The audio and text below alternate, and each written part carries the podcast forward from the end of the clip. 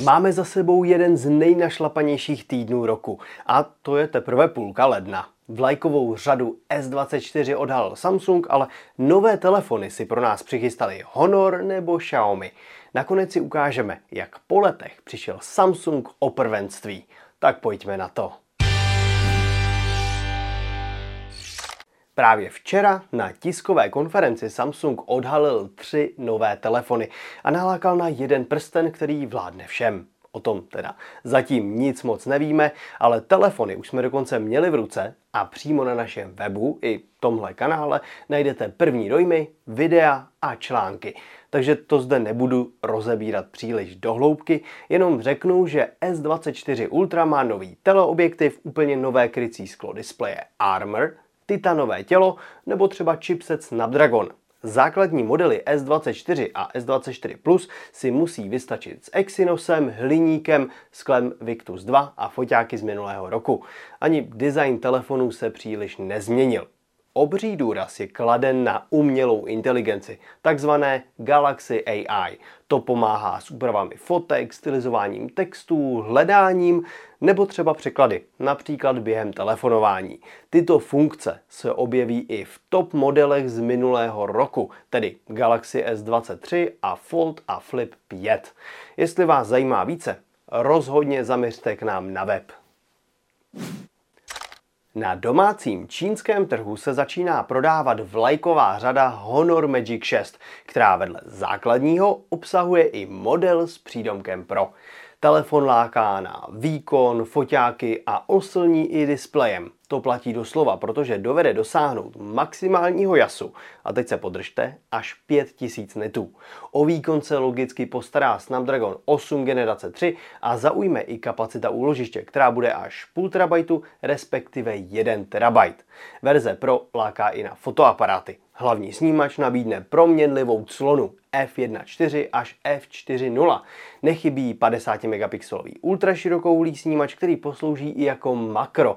No a zakončeme 180 megapixelovým periskopem s 2,5 násobným přiblížením. Na přední straně v podlouhlém průstřelu navíc stále nechybí vedle klasické selfie kamery i 3D senzor pro sken obličeje a bezpečné odemykání. Telefony potěší i baterií a rychlostí nabíjení. Model Pro se chlubí kapacitou 5600 mAh a 80W nabíjením, případně 66W bezdrátovým nabíjením. Minulý rok odhalil Honor tyto vlajkové modely pro Evropu během MVCčka v Barceloně. Tak uvidíme, co si pro nás na konec února přichystá tentokrát. Já mám svůj tip. Jestli jsem Samsungy a Honory bral letem světem, Následující zpráva o novinkách Xiaomi bude doslova z rychlíku. Pod modelovou řadou Redmi Note 13 totiž přišlo hned pět nových telefonů, které se na našem trhu prodávají. Začínají základním modelem bez podpory 5G a s cenou od 4800 korun. Naopak vrcholem je Redmi Note 13 Pro Plus, které za cenu od 11 000 nabídne slušný mix funkcí. Tím ale nekončíme. Další telefony se totiž skrývají i pod značkou Poco. A konkrétně třeba Poco X6 Pro láká na hezký displej, půl terabajtové úložiště, stereo repráky a vysoký výkon. A to vše za cenu pod 10 000 korun.